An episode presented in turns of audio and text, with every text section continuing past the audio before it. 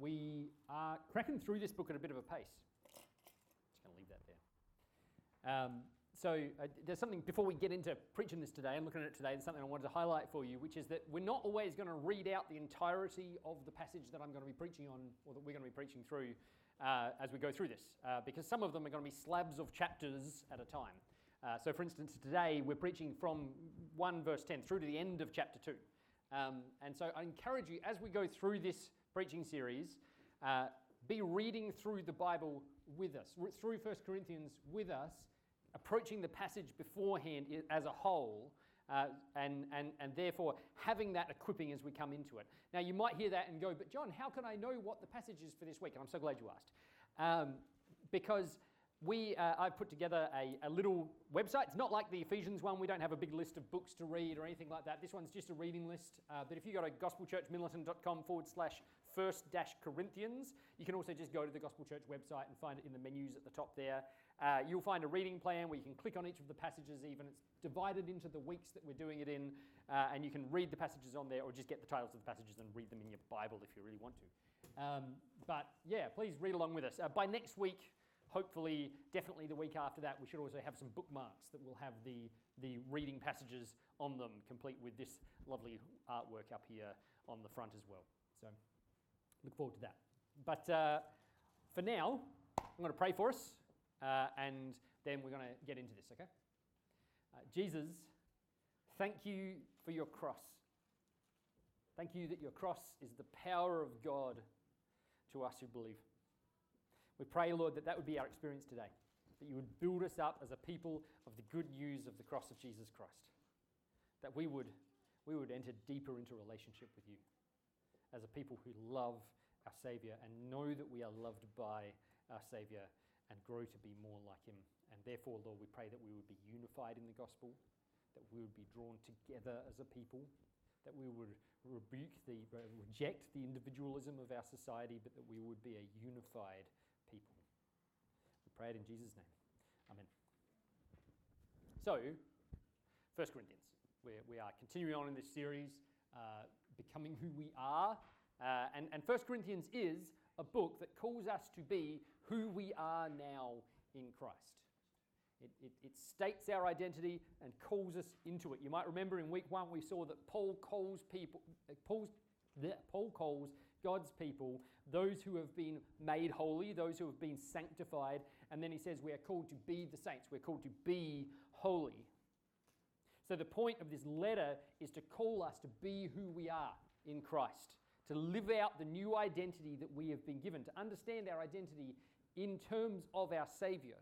If you have believed in Him, believing that you are a beloved holy child of God by definition now, and therefore to live in accordance with who you are now.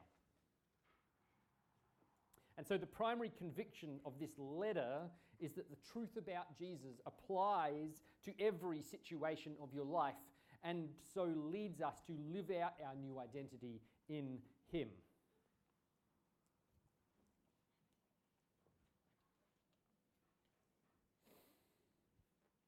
And having started it out, um, Paul is now going to spend almost the entirety of these 16 chapters addressing these uh, 10 really tricky situations that are facing this church in Corinth. Uh, situations that are often so messy and broken that even today in our modern culture, they might shock us. And in each section, what we find is that Paul addresses the situation and then he brings a gospel principle into the mix. He speaks a principle from Scripture into the situation that the Corinthians are facing, and then leads them and leads us to see how the gospel principle applies to the situation. And so, what we saw last week is that this book teaches us to reason biblically. It teaches us to bring God's word, bring the truth of the gospel of Jesus Christ to bear on our situations, on our lives, on, on, on, on messy times, and to see that it really does apply, it really does transform, it really does step into the mess of our lives. And the first situation that Paul tackles is this really big one. Um, it's not like the most crazy sounding one. It's not the bloke caught in incest or, or anything like that. It's, it's, it's divisions in the church. I don't know about you. I, I, I, actually, I do know about some of you, but I, whether you've been in a church that's been divided uh, or, or, where you've experienced divisiveness within the body of Christ, I have. Um, you know, when, it, when if you ask me, if you mention divisiveness in the body of Christ, the thought that immediately comes to my mind is one word: fans. Now, I, it's probably not the word that comes to your mind when you think about it. For, for me, I, you know, you say, oh, division in the body of Christ, and I shut my eyes and the trauma starts setting in and I start going back in time. And, and I'm in this membership meeting uh, at a church that we were at one time. Um, a church that had about 100 members. Um, and, and it was a two, three hour long member meeting um, over, over the issue of which, which fans we were going to install in the auditorium of the church. Um, I might have had other issues in it as well, but, but that was the one that really stood out as lasting that incredibly long amount of time. And, and like just, just a godlessly divided room was what we experienced there over fans, which, by the way, I think are still actually in their back shed waiting to get installed um, years later. But, uh, but I remember, I remember this, I'm just telling you this for the fun of it, but I remember we uh, were in this meeting and, and like, you know, half of the room is just grieving that this is what we've come to. You know, just sitting there going, God, help. Uh, and, and, and maybe, maybe 30% of the room just doesn't know what to do, and 20% of the room is there actively fighting over fans. Um, and you know, I remember we got to this point where it had just been going back and forth, back and forth for ages and ages and ages. And this beautiful, godly woman sticks her hand up and she goes, Guys, guys, I think we just need to pray. We just need to stop and pray to God. And I was like, oh, thank you, Lord, for her. And, uh, and, and this fellow about two rows in front goes, No, we don't need to do that. I've got to work in the morning. We're just going to get this done and get out of here. And that was the death of prayer in the meeting. Um, and that's not how you do unity as a church by and by. Um, I'm, I'm so grateful for our, our membership here. I'm so grateful for the way that our meetings run, that we, we talk like a family to one another. It's, it's a beautiful thing, like a functional family, in case you're wondering. Paul addresses this issue of unity and of division first because it tackles, as he tackles this situation, he will bring to bear a gospel principle which is essential groundwork both for the remainder of this letter but also for the entirety of the Christian life. And because this situation is so fundamental this is the, the longest slab of this entire letter is given to this issue of division and unity within the church. It runs starting in, in, in chapter 1, verse 10, and it goes all the way to the end of chapter 4, which is why we've broken this one into two parts. And I just wanted to highlight that actually, that this is a two part sermon. You know, we're doing, we're doing part one this week, and part two this week, but it's one issue that we're addressing. That's really important that we see that it's one issue that we're addressing. Uh, because otherwise we tend to do what we do really well, which is we come to the second part and we forget the first part and we read it out of context. It's really important. We, we actually read it wrong, that second part of this passage, if we don't read it in context of the fact that it's about divisions. In fact, divisions over a very specific issue. The Corinthian church was dividing. There's loads of reasons that people divide over. They were dividing over the issue of teachers and leaders. It's a fairly popular one still, actually. They were going, hey, I follow Paul, so I'm better than you guys. Or I follow Peter, or I follow Apollos. So I, Peter is Cephas, by the way. I, so I have no partnership with you who follow Paul. Or, quite high mindedly, I follow Christ. So I have nothing to do with you people who follow Paul and Peter and Apollos. Come on, guys. Uh, and, and the picture we get here is it's really quite ugly situation. Paul paints this not just as a difference kind of over theological issues, a discussion that they're having, uh, but as them falling back into the old ways before they were saved. Jews seek signs and Greeks seek wisdom, he says. Um, one, one commentator, Kent Hughes, um, ho- really helpfully points out something here. He says, when, when they, the, the Greek believers, um, thought of wisdom, they were primarily concerned with gaining intellectual knowledge that could be leveraged for the purpose of gaining influence and power. This is how, not just the Greek believers, this is how, this is how wisdom worked in the Greek world. You, um, you would tie yourself to a, to a teacher and gain influence through attachment to them. You know, through, you know, your Plato's and your Aristotles, if you will. And, and, and in following your teacher, you had to kind of be opposed to the guys who are following that teacher over there because they're a different school of thought, right? And if you're in your school of thought following Jimmy, and, and they're in their school of thought following Darren. And, and, and oh, we have a Darren. Um, sorry, no, he's not here. Okay. Um, and this, is, this was quite normal in, in a Greco Roman city of the day like Corinth. Um, you know, they would, be, they would tie themselves to a specific philosopher. Loyalty and pride and division would follow. And, and the Christians um, in Corinth, they've carried this mindset into the church, maybe consciously, maybe not. Uh, and Christians are, are, grabbing on to this leader and to that leader, to this teacher and that teacher, because he makes the most impressive arguments, he says the most fancy sounding words. Uh, he can, in fact, not just that, because, because if I attach myself to him and to his teaching, I can leverage that connection, right? I can, I can attach myself to his deep wisdom and, and teaching and gain a position of power for myself within this community of people. Can you see the, the deep veins of pride running through this situation?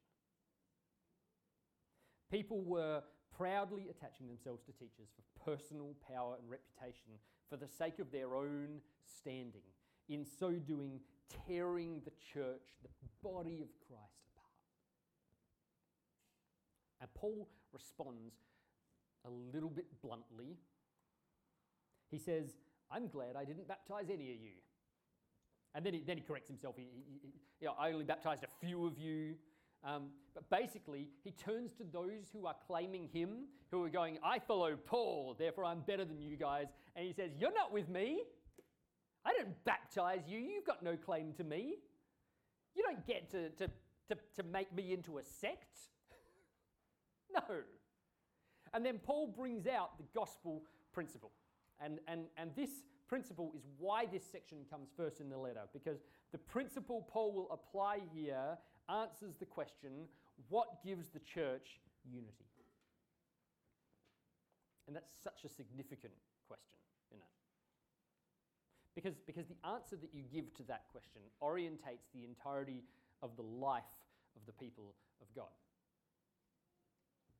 Get, get the answer right, and a lot of the other questions that we might bring actually fall into place already, at least in seed form. Get it wrong, and like I think most of us will have seen this at times. Get wrong the answer to the question, what unifies the people of God, and you will systematically tear apart the body of Christ, considering yourself the hero as you do it.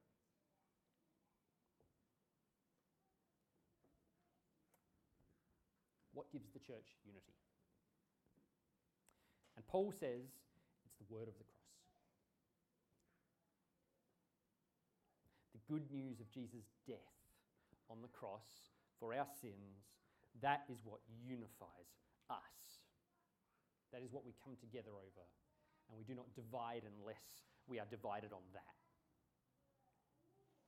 In fact, he says the word of the cross is folly, folly to those who are perishing, but to us who are being saved, it is the power of God. Now, get the weight of what he's saying here.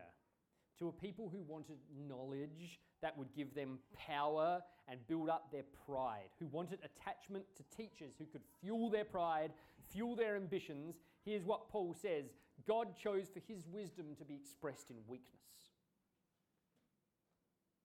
There is one truth that should give you unity, one truth and one truth alone, which is the power of God at work in your life, Corinthian and Middletonian and Vincentites and whatnot. One truth that the Savior of the world came down in weakness and saved us by being humiliated, by dying as a criminal, by being nailed to a cross. This is such a fundamental principle, church. The message of the cross is where our unity is. And I know that might just sound like kind of basics 101, but so often we're tempted to think outside of that. So often we're tempted to go, yeah, but Yeah, but like I know our unity is in that, but this person disagrees with me about this secondary issue, and so golly, I want to divide over it. You know, you can talk about those things till the cows don't come home. It's good to form convictions on those. I'm jumping ahead in my sermon, so I'm going to stop. But the, the humility, the voluntary weakness of our Saviour should in turn humble us. Do you see? There's no place at all for pride in the people of God. Because the very power of God in us is the news that our Saviour died for us in weakness and shame. There is no place for factionalism in the church. Do you see? Because our Saviour is so humble that he reconciles us to God. Dare we put up walls? And Paul makes this painful reminder you don't have any real reason for pride apart from Christ anyway.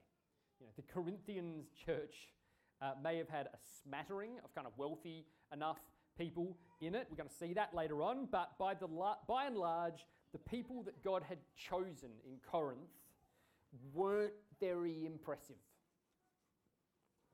The, the poets of the age, the scribes of the age, the de- great debaters of the age, Paul says, Where are they? And the, the Corinthians look around and go, Not here. The,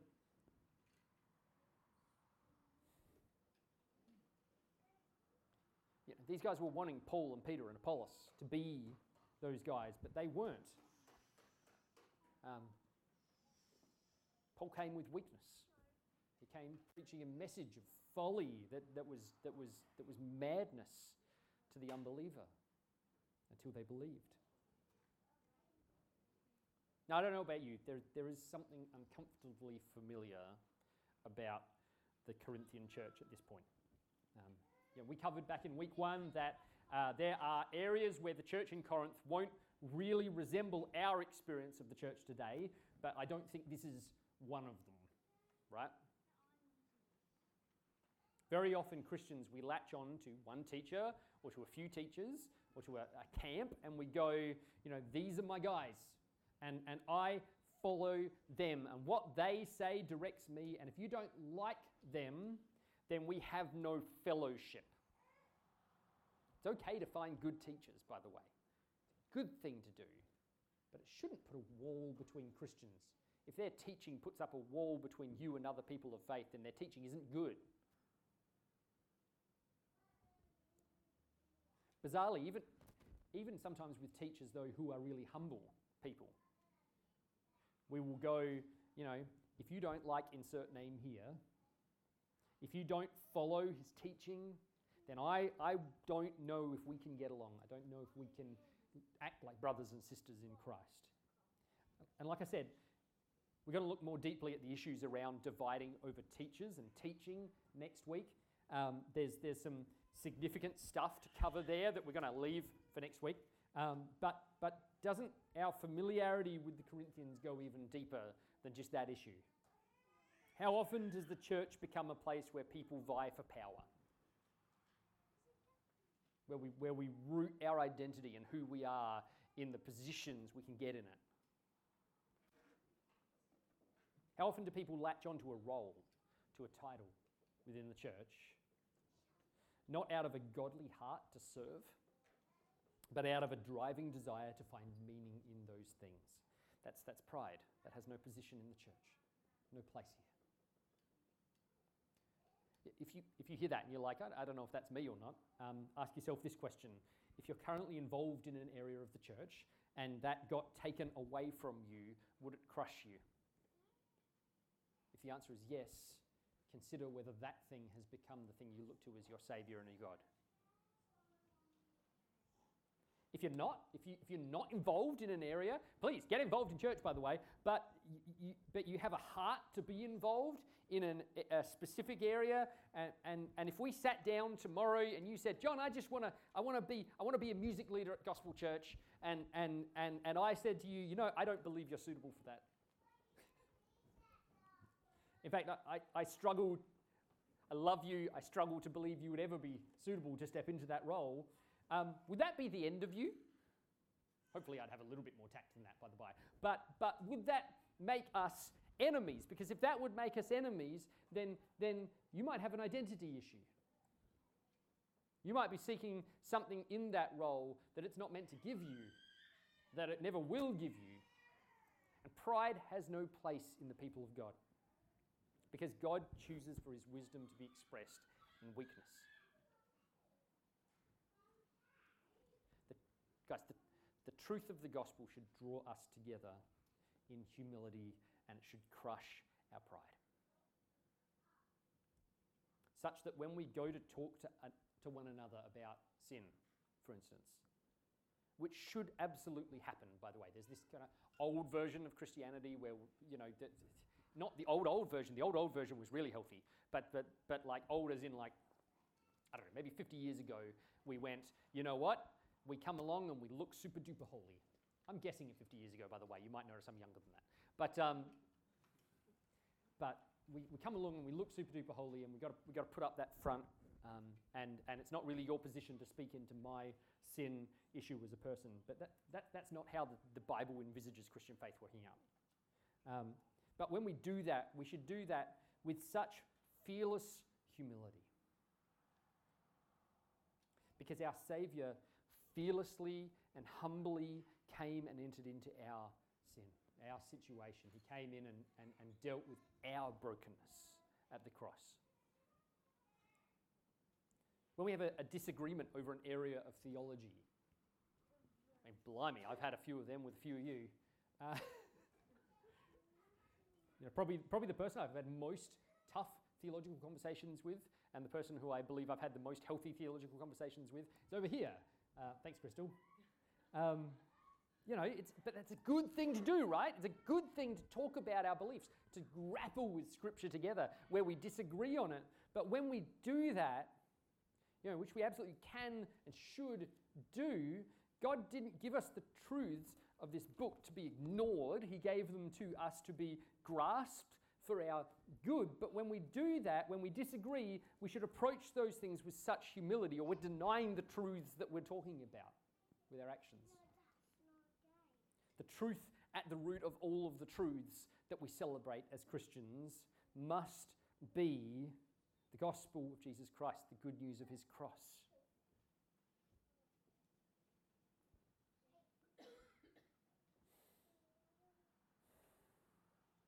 The truth is, we were nothing. We were far, we were distant, we were dead, and he saved us. Paul calls us here, he calls us things that were not, or things that are not. Now, you can't, you can't state someone's significance lower than that. Such was our significance, right? Even though we were nothing, the King of the universe died in weakness on the cross for me, for you. And just when we think that Paul's kind of corrected us enough, just because when we're ready to go, mercy, I'm done, you know, to, and, and I'm, I'm just going to shut up for good, Paul, because, you know, you've, you've, you've corrected my speech and the way I treat other people too far. He turns it around and he applies that gospel principle again to tell us to speak and to boast. The word of the cross is the power of God. So he says, let the one who boasts boast in the Lord. God strips away our pride so that we might boast in the Lord. He shows us how small we are, reminds us of how little we bring to the table when we come to Him, so that we might be rightfully filled with the joy of our Savior and spend our lives talking about Him, talking about how great He is, talking about what He has done in me.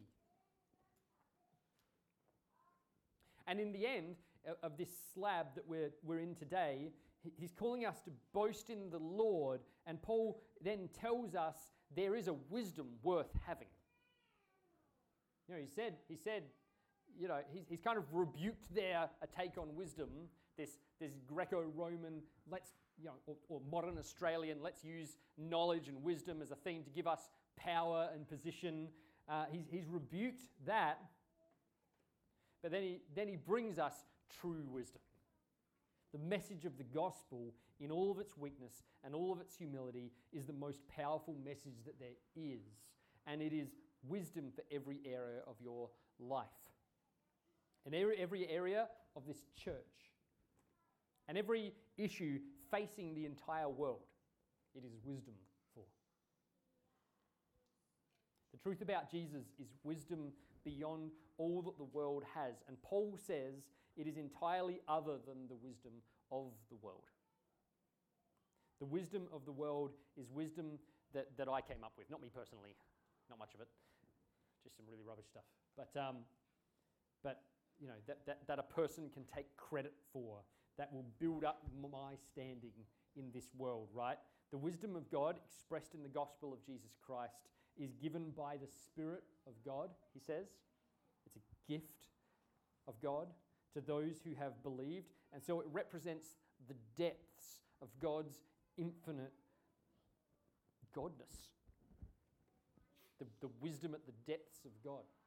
And Paul says, Who knows the mind of one but the Spirit is, that is within? And we have the Spirit of God. Why do, we, why do we seek wisdom outside of the good news of Jesus Christ when it is the wisdom of God brought from the depths of God by the Spirit of God?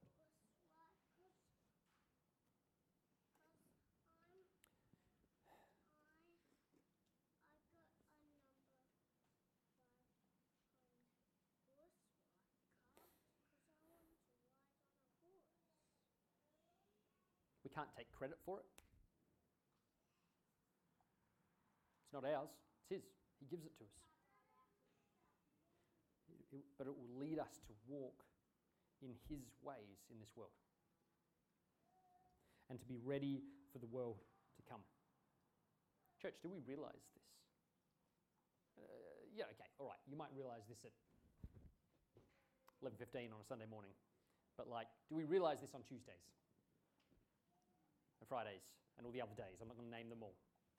So often we've reduced Christian belief back to a checklist, which either you, you have it or you don't have it. Uh, but the truth about Jesus, it's, it's not wrong to get sort out what you believe, by the way, but the truth about Jesus isn't just a point for argument or a point for checking it off agreement. It is the power, it is the wisdom of God for your transformation and for the transformation of the world, of the cosmos, of everything. And whenever you are exposed to a brother or a sister in the church, you're faced with a two way choice at every intersection that you face there. Like every, time, every time we interact with each other, every time we face one another's sin, every time we face one another's joys, we have a two way choice. Either you can go with the wisdom of the world, and that is providing them with advice or with rebuke or with encouragement uh, to go on uh, that, that, that is not centered on Christ and that doesn't flow out of the good news of the cross. Or you can humbly offer the wisdom of God into their situations. Speak gospel truth into their life. Bring the truth of the love and the justice and the humility and the glory of the cross to bear on their life situations and so be a part of what God is doing, part of what the Spirit is doing in transforming His people. I want, I want to close today with a couple of challenges uh, and an invitation. You know, maybe you've been holding on to a secondary area of theology a little bit too tightly because it, it, it gives you a sense of rightness and power. You know, maybe you've been considering it a good thing to break the church up over. Maybe not consciously. I don't think any of us go, you know what, I'm going to break up the church over this. But either way, brother, sister, it's not a bad thing to have convictions. It's a, it's, it's a good thing. But, but secondary issues are secondary because they are not the good news of the cross of Jesus Christ. And so they are not what unites us. I'm, I'm beginning to lose count of the number of times in my life that, uh, that I've had an interaction with a believer, um, you know, that I've known a believer who holds to a secondary issue you know, differently to me, but so strongly that they would willingly bring down the body of Christ, bring down the name of Christ by attacking his church over it. Does that feel familiar? I, I feel like that's familiar. They believe so strongly on their take, in their take on creation, so strongly on, on the end times, so strongly on baptism or whatever, you know, that they, they would reject a fellow believer in Christ over it. Church, let me encourage you form convictions from Scripture. Do it. Do it. It's a good thing to do. It's a necessary thing to do. It is good. It is a godly thing to do. All Scripture is God breathed. You ignore it to your own peril. But especially those things which are in addition to the good news of the cross, hold them with humility and with grace. Listen to each other on them. Be ready to have those conversations on them. Hear each other. Be ready to be wrong every now and then. I've, run into that one a few times in my Christian walk of being wrong, and most of you are older than me. Have you? We're wrong. We're not Jesus. I'm not Jesus. You're not Jesus. You're not meant to be right all the time. You will be right all the time one day when you get to be with Jesus forever. It's not yet. Second challenge don't be content to be unified without the gospel. I mean, strive for unity. Strive for unity in the gospel. It's a common theme in the church has been the idea that we're unified because we are the church. You know, that unity is just this thing that we're meant to do as a church, right? Like, like we, we unify, right? We're, we're Christians. Um, the truth about Jesus is what unites us as a people. That's why we draw our lines on church membership here at Gospel Church, where we do.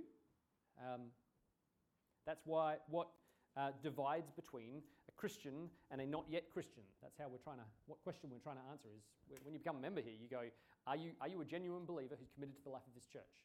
If the answer to that question is yes, then all other things are secondary. We'll talk about secondary things. We'll point out to you some distinctives that we have as a church, but in the end, you don't have to hold them if you're a genuine believer in Jesus who's committed to the life of this church. It's not whether you're, whether you're baptized, it's not whether you attend um, church that makes you a believer, that makes you a part of the body of Christ.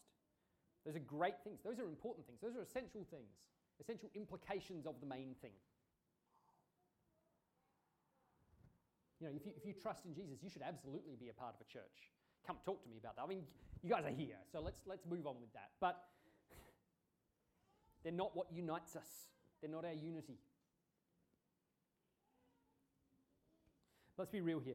Seeking unity in the gospel doesn't just mean not being a part of a, sorry, doesn't just mean that you come along to church on a Sunday morning um, and, and, and you don't go to a church that seeks unity at all costs. If that's, that's our definition of unity in the church, well, we may as well give up now. Uh, being committed to unity in the gospel means being ready to bear the good news of the gospel into one another's lives. We have been handed the power and the wisdom of God and the good news of the cross. Do we carry it into each other's lives? When, when, when you struggle with a brother or sister who's, who's so obviously, from your perspective, failing at something, is our response, you should do that better? Is our response, I'm fed up with you?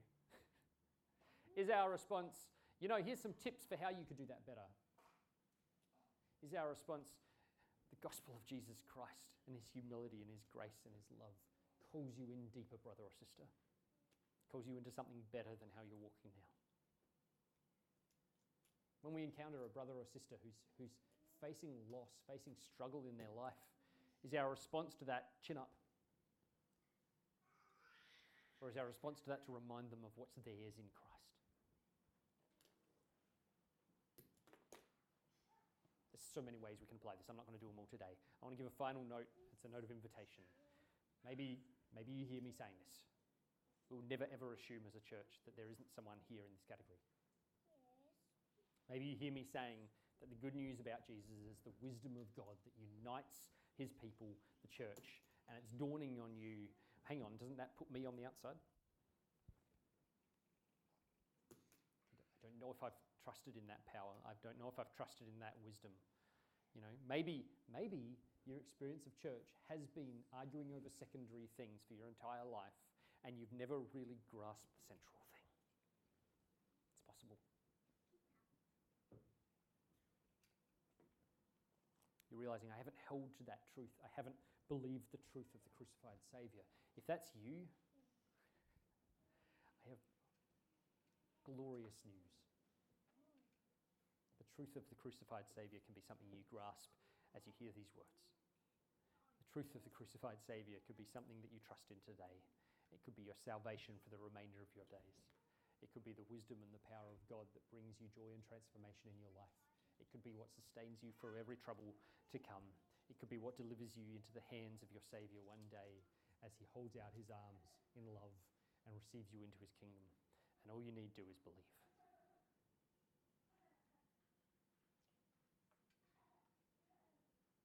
Would you pray with me? Jesus, we confess that we're a people who have been proud. That we haven't always handled the truth of your gospel with the humility and the grace that it demands.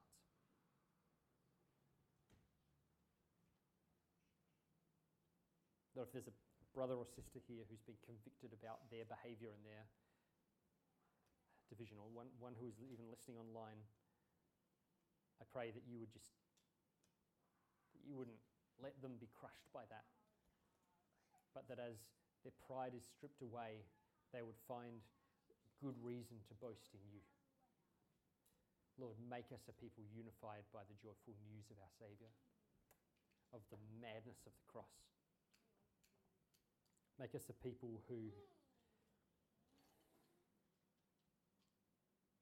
who love to see the gospel speak into our hearts and change who we are, who aren't content with where we are but want to be where you want us to be. Make us a people who are so joyful, so willing to speak gospel into each other's lives.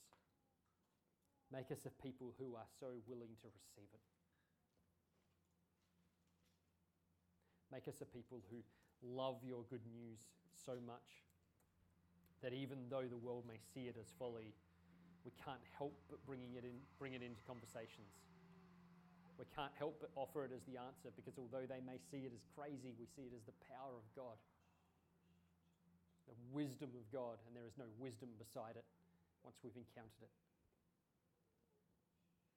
Lord, lead us as a people of faith in Jesus, unified by the good news of the cross. And Lord, anyone who's hearing this who hasn't believed in the good news of Jesus, I pray, Lord, that they would just be able to simply come to you. You would overcome like you do overcome in the heart of a sinner, and that you would lead them to just acknowledge, Lord, I'm not enough. Lord, I've failed. Lord, I'm distant from you. Lord, I haven't believed and I've sinned and I repent. And Lord, be my Lord. I trust in you. I trust in the cross. I trust that you saved me in weakness. pray that they would be saved today. We pray it in the name of, of Jesus Christ, our Lord and our Saviour. Amen. I believe the team's going to come back up.